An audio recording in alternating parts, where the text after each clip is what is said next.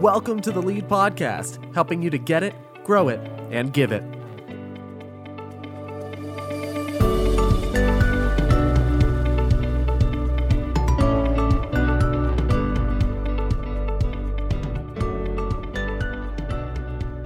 Hey everyone, welcome back to the Lead Podcast. My name is Ryan Becker. I'm your host for today, and I am joined by none other than David Franklin.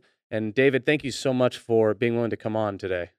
It's my pleasure, Ryan. Thanks for inviting me, man. Awesome. So you just finished teaching two seminars. Well, one seminar doubled uh, here at EC3 in Collegedale, Tennessee. And so I want to um, kind of go into a more abbreviated version of that today and talk a bit about uh, your experience with community involvement and engagement and and service. But first, for those of our listeners who are kind of unfamiliar with who you are, give us just a quick who is David Franklin? Where are you pastoring? All that, all that good stuff. Yep. Um, so I'm married to one wife, uh, Cynthia, father of two children, Malachi and Micah. Um, been pastoring 15 years and currently serve as the lead pastor at Miracle City Church in Baltimore, Maryland. Awesome. And how long have you been there? I've been there. It'll be four years in January. Oh, okay. So almost four years. Yeah, awesome. Yep. So when we're talking about community service, when we're talking about actually getting involved and doing something meaningful and impactful, uh, what are the first steps that you would say that a church should kind of take when they're trying to think of, hey, we've got this community around us that we're not engaging with, that we haven't really done anything for. What do we do first? Yeah, I think all the work of the church starts with asking good questions. I think we need to ask the the right questions if we're going to get to the answers that really will help not only transform our communities but also really help us to have thriving churches. So, uh, in 2015, when I got to Miracle City, uh, it was Miracle Temple at the time. We changed the name to Miracle City just to better reflect um, the mission that we wanted to achieve.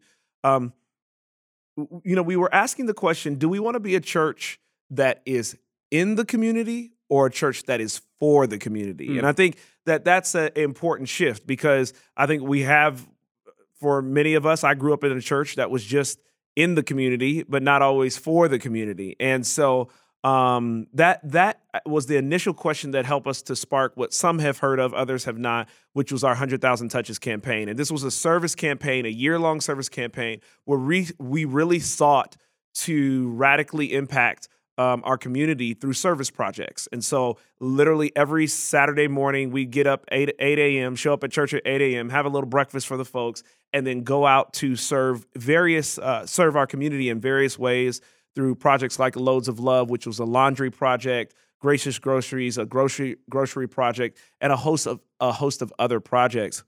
And Ryan, you know, it was great um, and really allowed us to have um, increase our visibility as a congregation. It allowed us to change the culture of the church where we were no longer just coming to church just to worship, but we were coming to church to serve. And that's a big mm. shift. Like, we probably shouldn't overlook that or kind of undervalue how significant yeah. it is for there to be a shift between, hey, I'm here to get something for myself, as opposed to I'm here to give something because of all that God has given to me. Um, and so that 100,000 touches campaign allowed us to do that. And that was the kind of the first question that we started asking um, in in 2015, and then we launched the the service uh, campaign in 2016. Wow, that's crazy. Um, so when you started this 100,000 touches campaign, who who do you talk to first, right? Who in the community do you even look for to begin some of this stuff, or you do you just show up and do?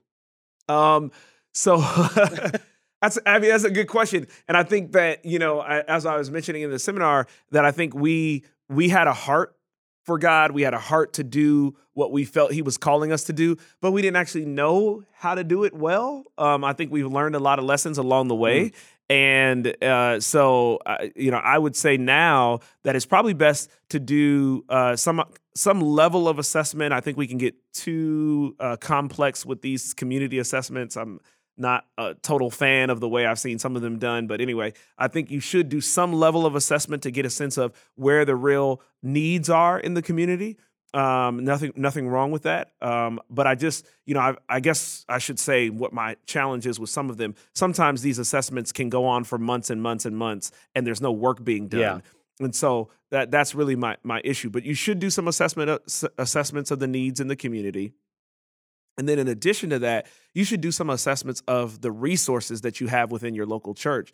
And somewhere in that, there's synergy somewhere between what the community needs and what you have, there is some synergy. And that's often a good place to start. It's like, oh, okay, great. There's a there's a need to, you know, um, for uh, weekend children's children's programming, right? There's mothers and parents are looking for ways to engage their children in a safe environment that teaches them morals, that teaches them um, how to be good citizens uh, in the in in their community, and they're looking for that environment. Okay, well, well, how could we potentially provide that? Maybe we maybe we have some educators or some uh, care, uh, you know, child care providers in our congregation that wouldn't mind donating some hours on hmm. the weekends to provide um, that kind of resource to our community. So I think that there is some synergy generally. If you look um, well enough, there's some synergy between what the community needs and what your church already has but I'm, and I know you're ready to ask me another no, question. No, no, but you're I wanna, good. No, I wanna, no, you're totally good. I want to push on that just a little bit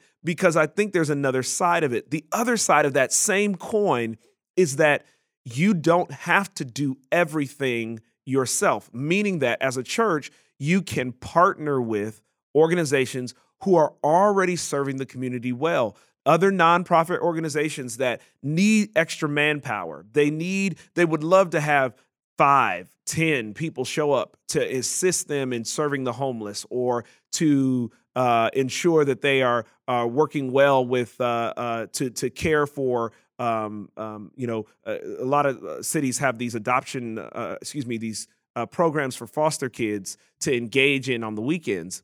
And so they would love to have 10 or 15 volunteers show up to better support that project, right? Mm-hmm. So you can look at organizations who are working in the community already, they're doing that work well, and then come alongside them and add to what they're doing as part of a way to get started, to get your feet wet um, as it relates to serving your community. Wow, that's awesome. And I think too, it if you're partnering with a local organization, chances are they've figured out a lot of the stuff that you would have to on the way right? So you you can leverage some of their resources and some of their knowledge as well. I um, when I was in my last district, that was something that we did. We partnered with a few nonprofit. We even had uh, the mayor come at one point and speak to the church and talk about his plans for the city, um, because that helped us kind of know where he was focusing, and maybe we looked elsewhere, or maybe we partnered with him and looked where he was going to. And so um, there there are definitely ways to leverage what other people are already doing and jump on board with that. Um, absolutely. Yeah, absolutely agree with you. So, um, so talk to me about the four pillars. Uh, what are they? Why are they? How do you how do you engage with them? Um, talk to me about these four pillars that I've heard you talk a lot about. Yeah. So again, everything I think begins with asking good questions, and so we started asking the question: Do we want to be a church in the community or a church for the community?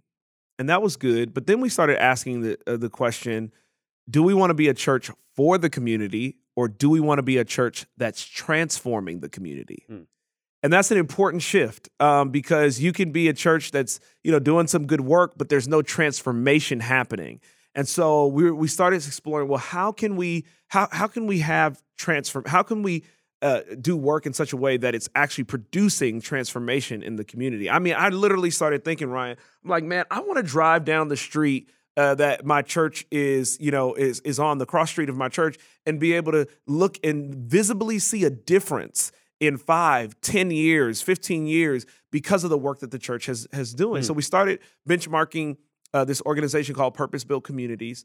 Uh, uh, 20 years ago, 25 years now, actually, I believe, uh, East Lake, Georgia was a uh, one of the worst communities in the Atlanta metroplex. It had all the key stressors: uh, high teen pregnancy, high dropout rate, low reading scores, low test scores, lack of access to quality um, uh, uh, food, uh, you know, healthy vegetables, oh, produce, oh, yeah. that kind of thing.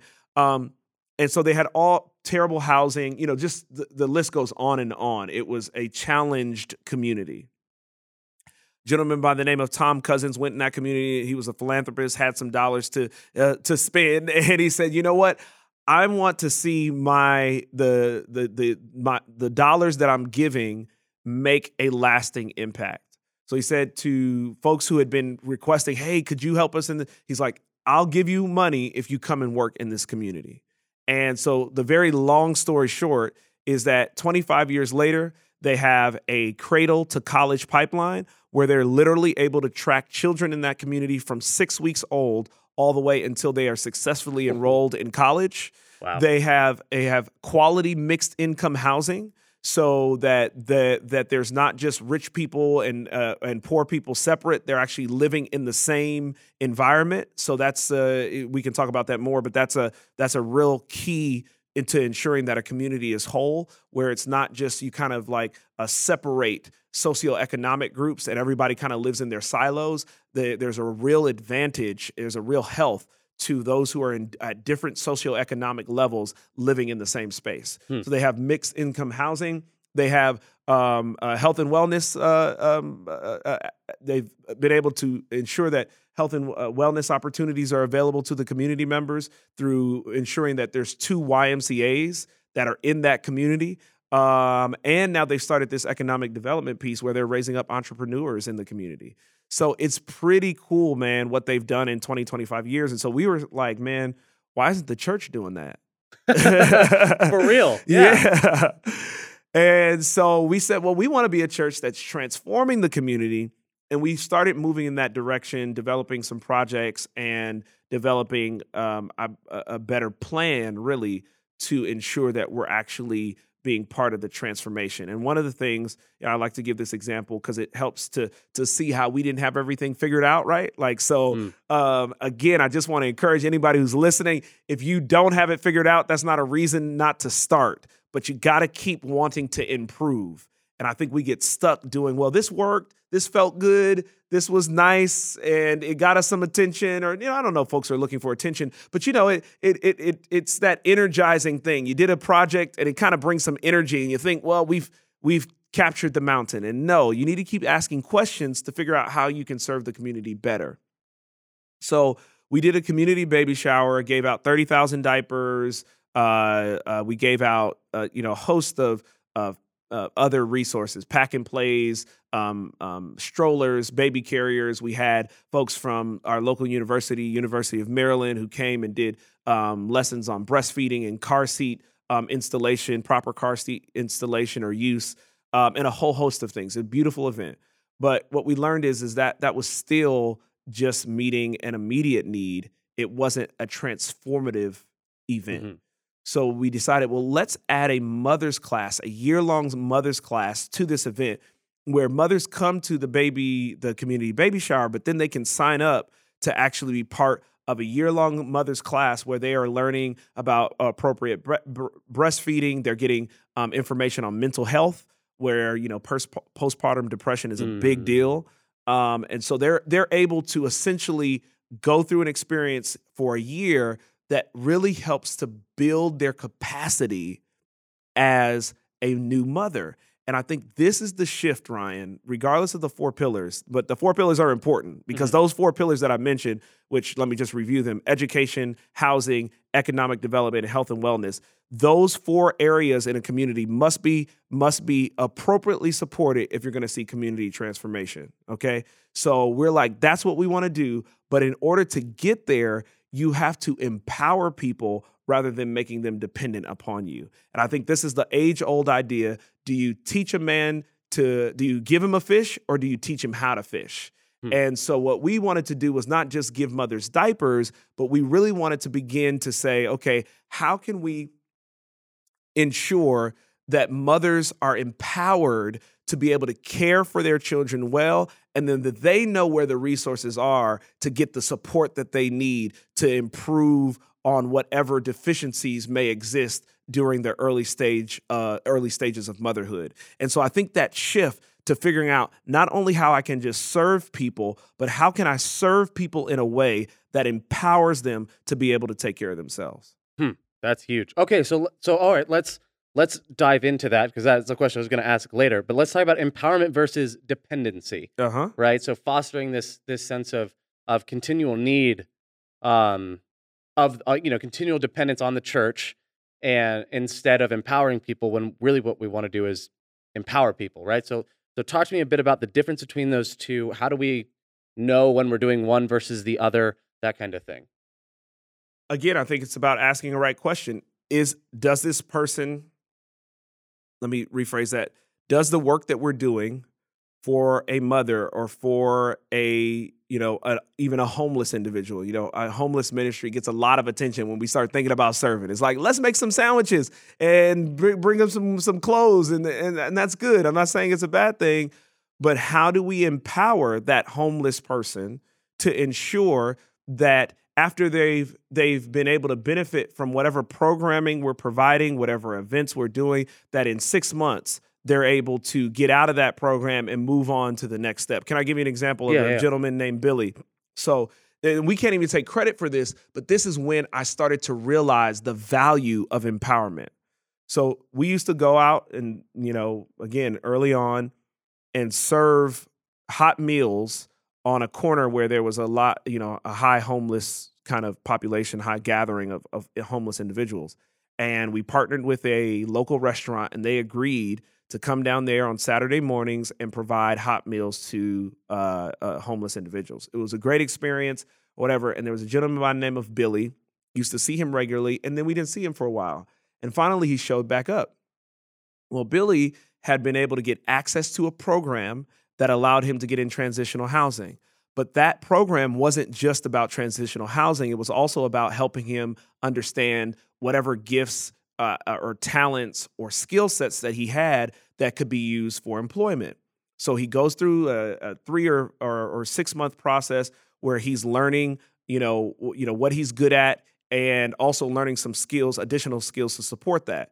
Then somewhere in that process, they also connect him to uh, to an employer. So now Billy goes from living on the street to transitional housing to learning his, you know, where his skill set is, being able to utilize that skill set to get employed and get a check. Somebody say amen. Wow. And and then he he told he he he moves from that transitional housing to a, uh, a initially it was a um, an apartment that was subsidized, but he was able to move from that subsidized apartment to a regular market rate uh, apartment because also when he was in transitional housing, they taught him financial management. So he was able to save up his dollars in order to ensure that when he got that that that first employment opportunity, he wasn't just you know spending it wildly, but he was understanding the value of being able to save and build up for his future.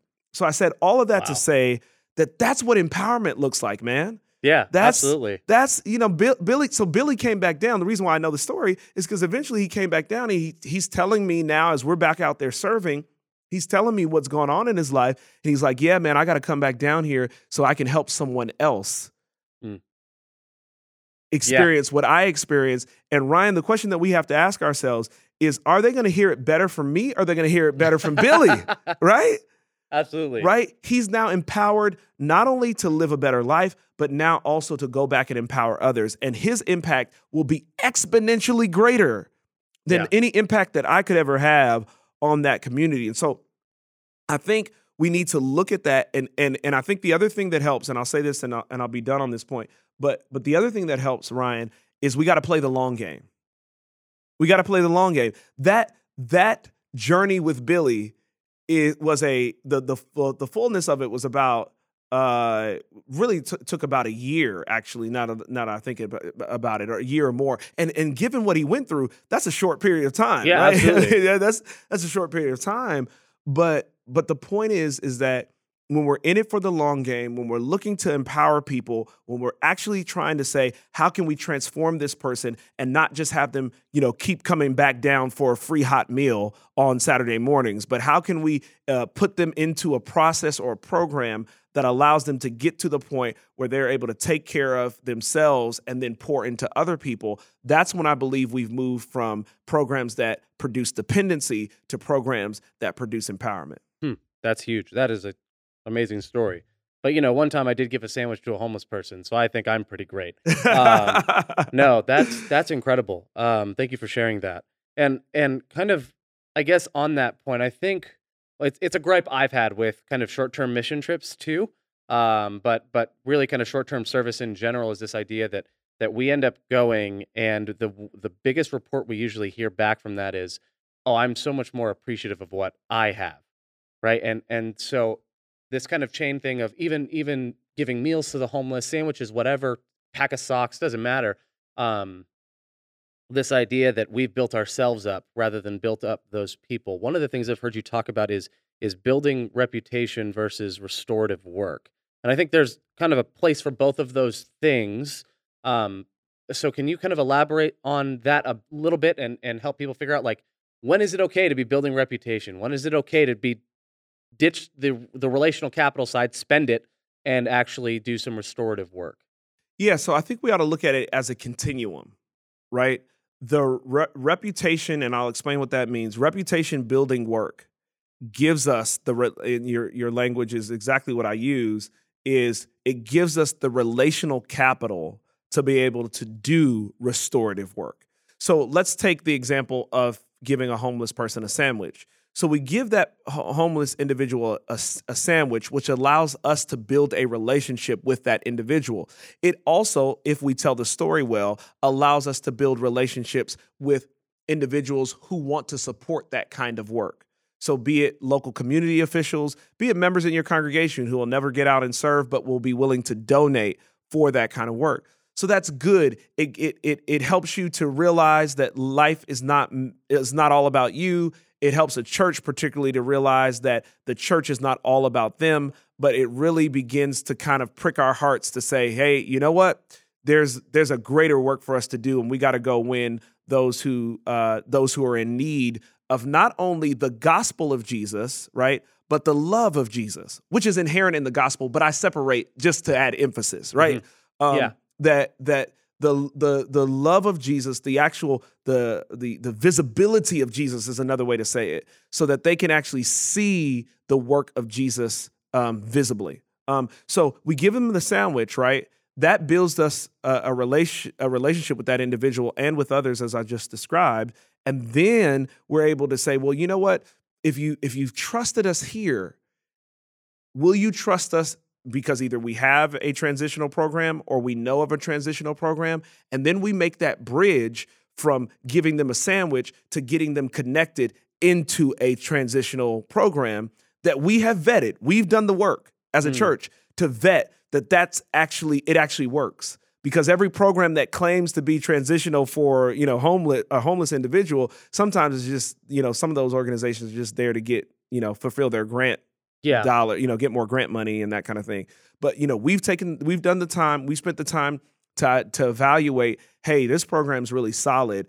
And we're going to also then do the work to say okay because you trust us billy or because you trust us jane or because you trust us derek we're going to not only give you this food but we're gonna we're gonna ask you to just just try this program, and we'll we'll we'll get you a a, ride there. We'll we'll make sure that you can help fill out the the uh, the application, but we're gonna make that that that connection point for you. I think the difference between reputation building work and restorative work is you after you built your reputation and, and, and, giving somebody a sandwich is the that that's what you what you said you said it right that is, uh, you know, you walk away from that often saying, man, I'm so grateful for what I have. And man, I feel like I got more out of that than yes. they did. And that's true. You did. And so if you if you if that's your response after you have done a service project, then I think you probably need to understand that what you're doing is reputation building. It's a it is it is more about you than it is about them. And again, that's not bad. You just shouldn't stop there. All mm. right. Then the restorative work is work that you'll be able to look back on and say, man, the life of an individual or the quality of a community has been statistically changed once you have completed that work. So hmm. restore, restorative work says again going back to the four pillars that we'll be able to look at education and using the example of Eastlake, we'll be able to look at the educational environment in our community and say, you know what? After the the, the five years that we've done our our uh, uh, our after school program, um, we can now say that the reading scores or the test scores in that local school that we've been working in are now changed. They're they're higher. The there's more there's more kids reading on grade level than now than there were before we started doing the after school program. Uh, the home homeless ministry, the restorative work would be man. We've actually seen a dip in the number of homeless people who are on the streets in our community. And that's because either we started a transitional program or we were able to connect significant numbers of individuals into the existing uh, uh, transitional program, right? Uh, you know, health and wellness, right? If, you know, restorative work says, you know, before we started doing this project, before we started uh, doing this program, there was we lived in a food desert and folks did not have access to fresh produce. But now, since we've been working, there are now uh, folks in our community are able to access fresh produce on a regular base, basis at a rate and at a, a, a price that they can actually afford. I, I hope you're tracking yeah, there. No, that, no, yeah, absolutely, that, absolutely, that absolutely. It's, it's restorative work actually is able to to stand back a year or five years later and actually see a a, a, a, a, transformative change, a systemic change statistically in some of the stressors that have previously yeah. been in the community. So it's definitely it's it's measurable. Like the, the results are absolutely tangible and and long lasting. And I think that's awesome. So thank you for that that kind of delineation, that difference between the two. Um, and now I want to switch gears here a bit and and rewind, and, and we'll kind of wind down with with this, and then one more question, um, which is this: You've talked about service, and you've talked about what if we were a church that was for and and for transforming the community, uh, but you've got to become about that. A lot of the churches, our purpose is just to show up to worship and not show up to serve. And you've you've taught you've touched on this, and I hope you kind of get where I'm going with this because there's a, there's a phrase you've used that I don't want to steal from you um, about feel your free. about feel, your purpose. Well, about your purpose. Yeah. Uh-huh, right. about yeah. figuring out what your purpose is, and Yeah. and uh, I think that the phrase you use is clarifying your why. That's right. So so how do we get there? What do we need to do to get there? Uh, you know, if if I'm just a pastor in a local church and and working with my members, how do I rally them around this and and shift gears to be able to serve that community? Yeah, Ryan, that's so good, man. Um, yeah, I have said started saying that more than ever before in my ministry, which is, you know, uh, uh, we you got to clarify your why. You got to clarify the reason why you exist. You got to clarify, um, and and and that can seem so uh, ethereal or nebulous. Um, it can also seem like work that has already been done. So it's like, wait, we've been in existence for 30 years or 50 years or whatever. Why now do we need to clarify our why? And and I think the reason is is because again, if if if we're not asking the right questions, we will not have the right outcome and we will not ask the right questions if we don't understand the reason why we exist. Hmm. And and that's what clarifying your why is all about. Either you exist to build the kingdom of God or not. Mm. and and if you as a local church uh, uh, exist to build the kingdom of god then i think we can begin to get towards actually creating churches that are are life-giving and community transforming right um, but i but i think you asked me where does it start listen this has to be in the pastor's heart. It's got to be in the pastor's heart man. It's got to be or the pastor has to be sensitive enough to that when a community uh, church member kind of brings this to his attention or her attention that that that pastor is willing to respond in a way that's that's supportive of actually being a church that really just wants to build the kingdom of God. And um and so yeah so when I talk about clarifying the why there's just this idea that that if we do not know why we exist we will continue to find it difficult to successfully reach our our community and do it in a way that is also sustainable. Hmm. Um, and I think that uh, so I think that you know when once we are once that why is clarified, then we can move forward to do uh, do the work. And I think it has to start with the pastor. The pastor have has to have in his heart, have in her heart that my purpose here is to reveal the image of God in the community that I've been placed in.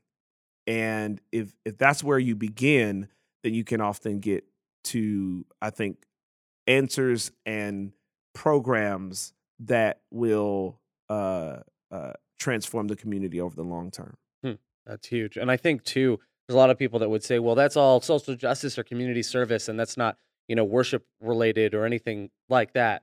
And my, you know, my first reaction to that is, what do you think the kingdom of God is going to look like? is it going to be segregated, whether by race or socioeconomic status or by gender? Is it going to have people struggling and suffering, or is it going to have equality and and opportunity and um and really just joy and peace for everyone involved in the, in the in the kingdom of God? So I think that's huge and, and absolutely vital. Now, I'm sure there are people that are listening to this that are going, all right, this was great, and I wish we would keep going, but I need more of this. So, what books, what resources, where, where would you point people to, to to continue digging into this topic, continue trying to figure out where their heart is, and if their heart is, if a spark has been lit, well, where, where do they go next? Yeah, so let me say this one piece, and that is, is yeah. that the the it is important to have a church that wants to transform the community, it is also important that you have a thriving church that mm, wants to mm, transform yes, the community. Yes. Because once people come to your church, they actually need to find an environment that's welcoming and loving, like the experience that they had while you were serving out in the community. Too often, the people who want to serve are those who go, and then the folks who come to church as a result of those those service touch points um, once they come to church, they meet the rest of the congregation who may not be quite as loving yeah. or, or, or kind as those who are out on the street, right? So, um, so I think it's important that you have a thriving church, a life giving church um, that is interested in transforming its community, and I think that then you'll you you you kind of have both sides of the coin. So just to be clear, I want to just make one thing clear: I'm not suggesting that that uh, having a uh, engaging um, uh, worship experience is not important. Absolutely, it is most. It is absolutely. It is is important. In fact, I you know I said this in the seminar that I think if you know, I, I, well, let me just say it this way. I told my congregation that look, if you've been listening to 20 sermons, I mean 20 years of sermons and you still feel like you've got to get to church so you can hear another word and it's all about you and you're not willing to say, "You know what? I can I can actually serve on serve on the greeters ministry today cuz I'm I've I've got 20 years of sermons built up and I need to share somebody's love with, you know, mm. share, show someone love with a smile or I need to, you know what I mean? Like I, I think that we still think church is for us and I'm just convinced that church is not uh, meant solely for people who already know Jesus. It is meant for those who don't, those who are far from God, those who are in need of His grace, those who are in need of direction in His life. And if that main worship experience was really focused around how do we help to build those who are far from God into fully devoted followers of Jesus Christ, I think it would look very different than it looks now. You asked me about resources, a couple that I would name right off the top. There's a book by Robert Lupton called uh, Charity Detox, um, which I think is great. There's another book uh, that's similar. It's called When Helping Hurts. And that really gets down into empowerment versus dependency, both of those books. Another book that I'm reading right now is Hero Maker by Dave Ferguson um, and Todd Wilson. Uh, excuse me, Hero Maker is by Dave Ferguson and um, and Warren Bird. Uh, those uh, uh that book is really talking about how you begin to build leaders to ensure that the vision of the church is fulfilled. Um, and that's been one of the key shifts for us is just to learn that, hey, whatever dream God has put on this house to reach the community, it's going to happen through people. The Bible says that the harvest is, is ripe, but the laborers are few. And I think that if we give our attention to raising up laborers, raising up leaders, then the harvest is already there. It's waiting on us. We just need to get out and mm. do it. Um, uh, so that's three resources. Um, I, there, there's probably some other books that um, are have been useful uh, to me, but those are the ones that I would offer at the moment. Awesome. Yep. David, thank you for this. This has been beneficial for me. I know it'll be beneficial for our listeners, but I just really appreciate you uh, for taking the time to do this and, and have this interview with me, man. Uh, blessings to you. We'll be praying for you as you uh, continue your travels and continue your ministry. Man, thanks for having me on, man. It's been great. Hey guys, thanks so much for listening to the Lead Podcast. My name is Ryan Becker. I'm one of the co hosts and producer of this podcast, and we really appreciate your support. If you want to subscribe, then you can find us on iTunes, Stitcher, any of your favorite podcatching apps. And if you do subscribe on iTunes, then we just ask that you please leave a review. That really helps us out to know what we can do better and the things that you are already enjoying, the things that we can continue doing. Make sure you do subscribe and leave a review because we're always doing giveaways, and that really uh, that's the way that we do it. Is we do it for those who have left a review. If you have any comments, questions, or feedback for the show, you can email us, leadsupodcast at gmail.com, or you can find us on Twitter, Roger Hernandez at leadsu, and myself at Ryan180 Becker. Thank you guys so much for listening and supporting. Without you, this is not possible. We'll see you next time.